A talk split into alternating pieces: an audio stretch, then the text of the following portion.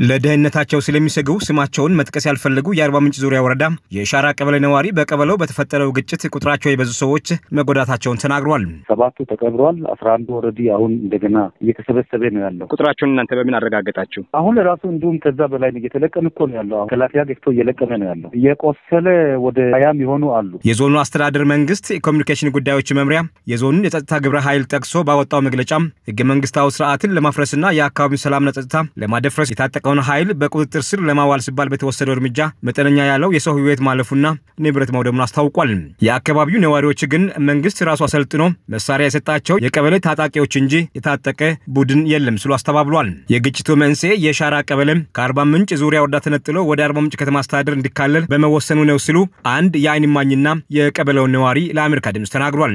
እኚሁ አስተያየት ሰጪ ውሳኔው ከተላለፈ በኋላ በተፈጠረው አለመግባባት ቀበሌው ለወራት ከመንግስታዊ አገልግሎት ውጭ ሆኖ መቆየቱንም ገልጿል። በሻራ ቀበሌ የነበረው የጸጥታ ችግር የሰው ህይወት ወደ ጠፋበት ግጭት ያመራው ግን ቀበሌውን ወደ ስራ ለማስገባት የአርባ ምንጭ ከተማ አስተዳደርና የአርባ ምንጭ ዙሪያ ወረዳ የጸጥታ ኃይሎች ወደ ቀበሌው በመግባታቸውና የሻራ ቀበሌ ሚሊሻዎች፣ ወጣቶችና የቀበሌው ነዋሪዎች ምክክር አድርገው በመተማመን ላይ ሳይደረስ በመቅረቱ ነው ብሏል።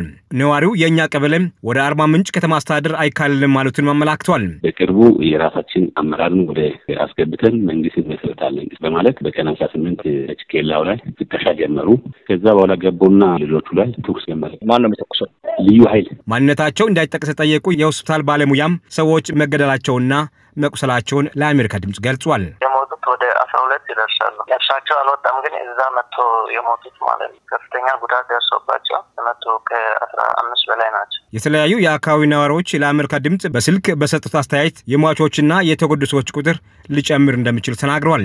ለአሜሪካ ድምፅ ራዲዮ ዮናታን ዘብዴዎስ ሐዋሳም